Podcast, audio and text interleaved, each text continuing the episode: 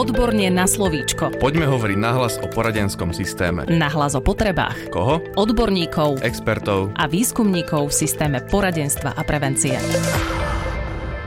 Vítame vás v podcaste Odborne na slovíčko. Pozdravuje vás Darina Mikolášová a dnes sa budeme venovať prevencii na školách, konkrétne formou harm reduction. Rozprávať sa budeme s členmi Združenia Storm, sociálnou pracovníčkou Katarínou Kotrecovou a psychologičkou Veronikou Rusnákovou, ktorá zároveň pracuje ako odborná asistentka vo výskumnom ústave detskej psychológie a patopsychológie v rámci národného projektu Usmerňovať pre prax. Vítajte. Dobrý deň. Dobrý deň. Poďme si na úvod vysvetliť pojem harm reduction, pani Rusnáková. Harm reduction by sme v preklade mohli označiť ako znižovanie rizik či škôd zo správania človeka.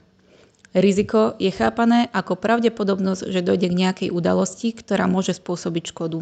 Najčastejšie sa odborníkom pri slovách harm reduction vynárajú asociácie s minimalizáciou zdravotných a sociálnych rizik spojených s užívaním drog. A to nielen pre užívateľov, ale aj pre ich sociálne okolie. Je tomu tak práve kvôli tomu, že celá táto filozofia bola vytvorená v zahraničí ako určitá politika, v rámci verejného zdravia pri užívateľov drog alebo pracovníkoch sex biznise, ktorí nemajú nejakú potrebu abstinencie. Vieme, že existujú osoby, ktoré nie sú schopné alebo ochotné prestať s takýmto rizikovým správaním, napriek tomu však stále môžu urobiť nejakú inú pozitívnu zmenu, aby ochránili seba či ostatných. V praxi to môže vyzerať tak, že sa snažíme znížiť počet opakovane používaných a zazdielaných inječných striekačiek, a to prostredníctvom distribúcie sterilných injekčných striekačiek alebo iného zdravotníckého materiálu a tým pádom zmiernime riziku prenosu krvou prenosných ochorení, ako je napríklad hepatitída typu B, C, HIV a podobne. Opakujem, že nielen medzi užívateľmi samotnými, ale zároveň sa toto riziko znižuje aj v majoritnej populácii, keďže dochádza k zberu a bezpečnej likvidácii použitých inekčných striekačiek. Inak povedané, harm reduction dáva človeku možnosť voľby, rešpektuje jeho rozhodnutia a podporuje v ňom akúkoľvek pozitívnu zmenu. Pani Kotrecová, chcete doplniť? Áno, ja by som rada filozofiu harm reduction doplnila a priblížila prostredníctvom jeho základných princípov. Prvou je pragmatizmus. Ak sa rozprávame o spomínaných drogách, tak hovorí o tom, že pripúšťame užívanie drog ako jednu z možných skúseností človeka.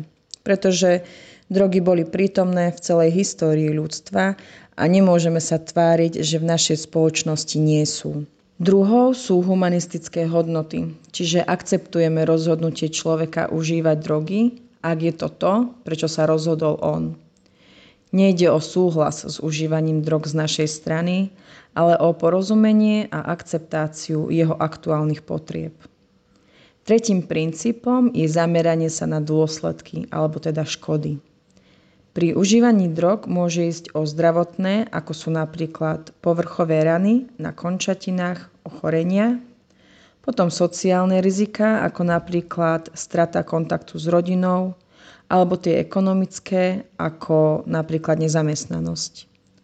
Štvrtým princípom je vyváženie nákladov a prínosov. V rámci problematiky sa zameriavame nielen na aktuálne záujmy človeka, ale aj na záujmy komunity a celej spoločnosti ako takej. V neposlednom rade je to princíp okamžitých cieľov, ktorý hovorí o tom, že si s jedincom nastavujeme rebríček dosiahnutelných cieľov. Ako sa tieto princípy dajú aplikovať do systému poradenstva a prevencie, pani Rusnáková? V rámci nášho občianského združenia máme niekoľko programov, pričom všetky sú postavené na základoch harm reduction filozofie.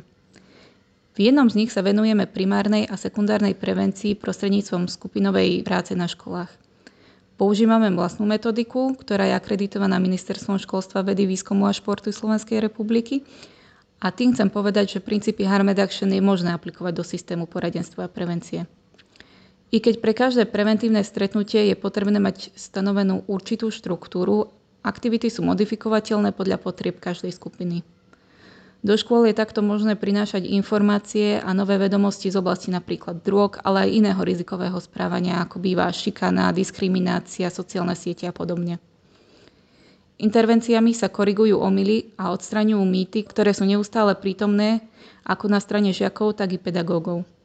Zároveň vnímame, ako dôležité je v prevencii pozbudzovať mladých zodpovednému správaniu ako kritickému mysleniu pri dôležitých momentoch ich života. V čom sa líši takáto prevencia od tých, čo bežne na školách poznáme? Za dôležité v práci považujem fakt, že vychádzame z nadobudnutých vedomostí, reálnych skúseností a schopností triedy, pričom však zachovávame partnerský prístup. Máme dlhodobú prax tým, že aj keď vchádzame do triedy s objednávkou na primárnu prevenciu, tak priamo v triede od žiakov zistíme, že je potrebné použiť aj aktivity zamerané na prevenciu sekundárnu. Teda často sa stáva, že skúsenosti s konkrétnym rizikovým správaním sú v rámci triedy nevyrovnané. Ak to mám vysvetliť na konkrétnom príklade, tak je úplne bežné, že nájdeme v triede skupinku žiakov, ktorí nikdy neužili alkohol, ale zároveň druhú skupinku, ktorá s alkoholom experimentuje alebo užíva na pravidelnej báze. Čiže v triede je potrebné už nielen posilňovanie zdravého životného štýlu, ale je potrebné zahrnúť aj aktivity zamerané na zmierňovanie rizik spojených s užívaním alkoholu. Pani Kotrecová, nech sa páči. Výskumy nám ukazujú, čo môžeme považovať za efektívnu prevenciu.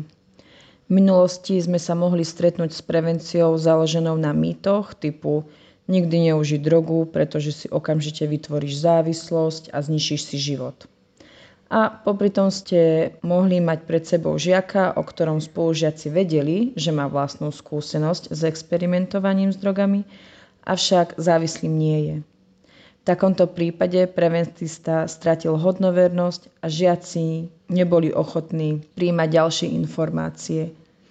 Ďalšou častou chybou v prevencii býva, že informácie, ktoré poskytujeme, nie sú pre všetkých zúčastnených rovnako zrozumiteľné. Príkladom môžu byť napríklad rôzne koncerty či predstavenia, kde je možnosť vlastnej interpretácie. V rámci preventívnych programov by sme mali mať jasne stanovené témy, o ktorých so žiakmi v triede diskutujeme, tak aby oni sami hľadali riešenia situácií, s ktorými sa stretávajú. Prinášame im aktuálne a relevantné informácie.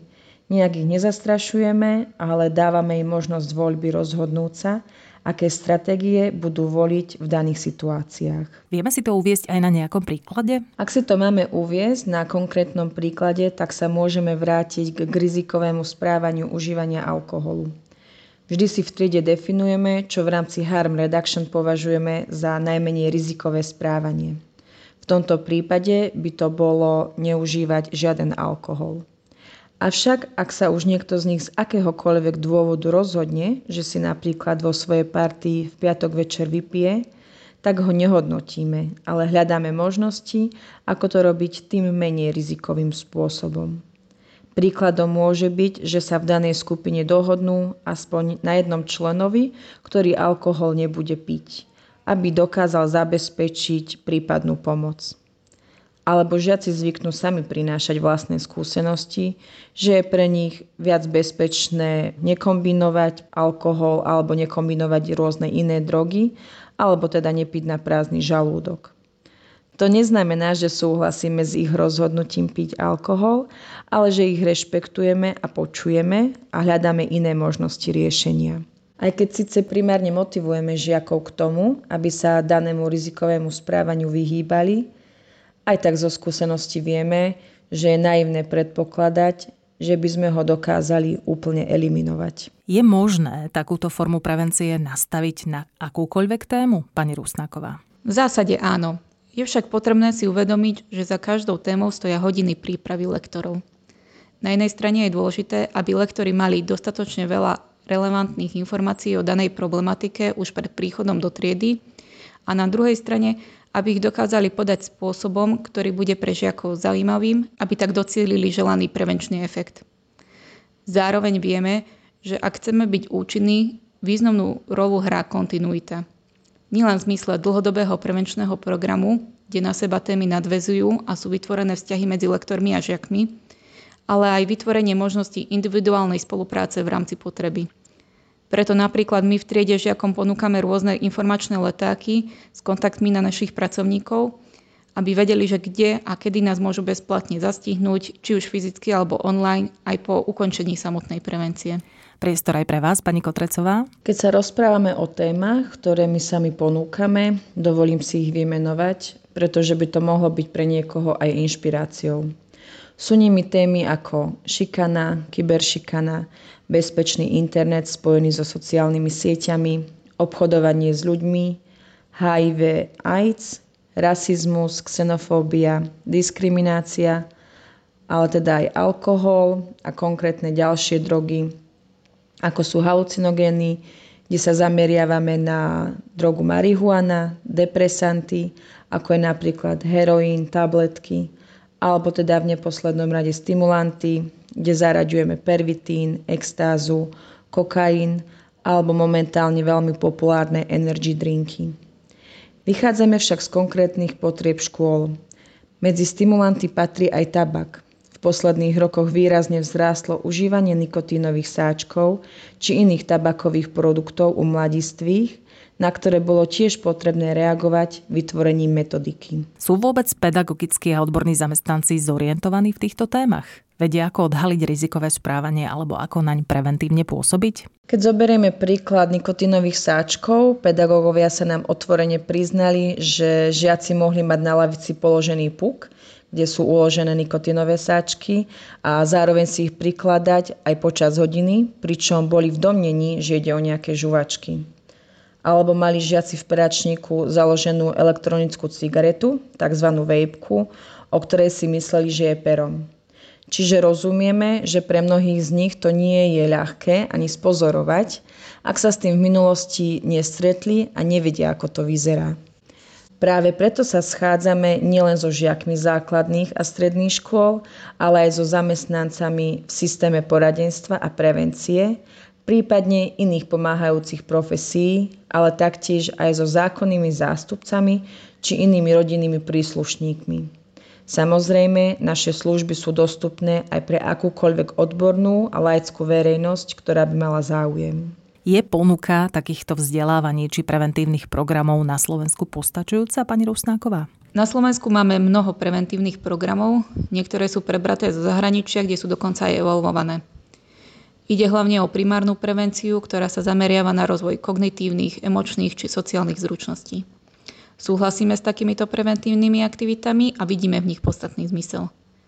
Osveta ohľadom duševného zdravia na školách sa za posledné roky na Slovensku výrazne zlepšila, ale napriek tomu stále sa dozvedáme o príbehoch, kde sú zvolaní intervenisti, už keď je neskoro a strecha horí. Pokiaľ sa so žiakmi otvorene nerozprávame na témy rizikového správania, oni sami často nemajú potrebu sa zamýšľať nad nebezpečnými dôsledkami, ktoré by z neho mohli vyplynúť. Neuropsychologického hľadiska vieme, že časti mozgu, ktoré regulujú vyvodzovanie dôsledkov, dozrievajú až v dospelosti. Taktiež sa nám stáva, že informácie, ktoré žiaci o problematike majú, sú nepravdivé. Pre mladých je ťažké orientovať sa a kriticky vyhodnocovať správy, ktoré sa k ním v modernom informačnom svete dostávajú. Často vnímame aj obavu odborných zamestnancov púšťať sa do tzv. tabuizovaných tém kvôli konzervatívnemu nastaveniu slovenského národa ako takého. Čiže v rámci sekundárnej prevencie v zmysle harm reduction filozofie sa snažíme pokryť určitú šedú zónu, ktorá sa na školách objavuje, avšak býva často buď pozabudnutá alebo zámerne ignorovaná. Ja by som ešte rada doplnila, že naše občianske združenie je jedným z mála na Slovensku, ktoré ponúkajú klientom služby v rámci filozofie harm reduction. My pôsobíme najmä v Nitrianskom a Trnavskom kraji. Väčšina však ostatných občianských združení má pôsobnosť v Bratislavskom kraji. Takže ak by niekto mal záujem priamo o harm reduction intervencie na školách, tak je tam určitý deficit, minimálne v rámci rozloženia na Slovensku.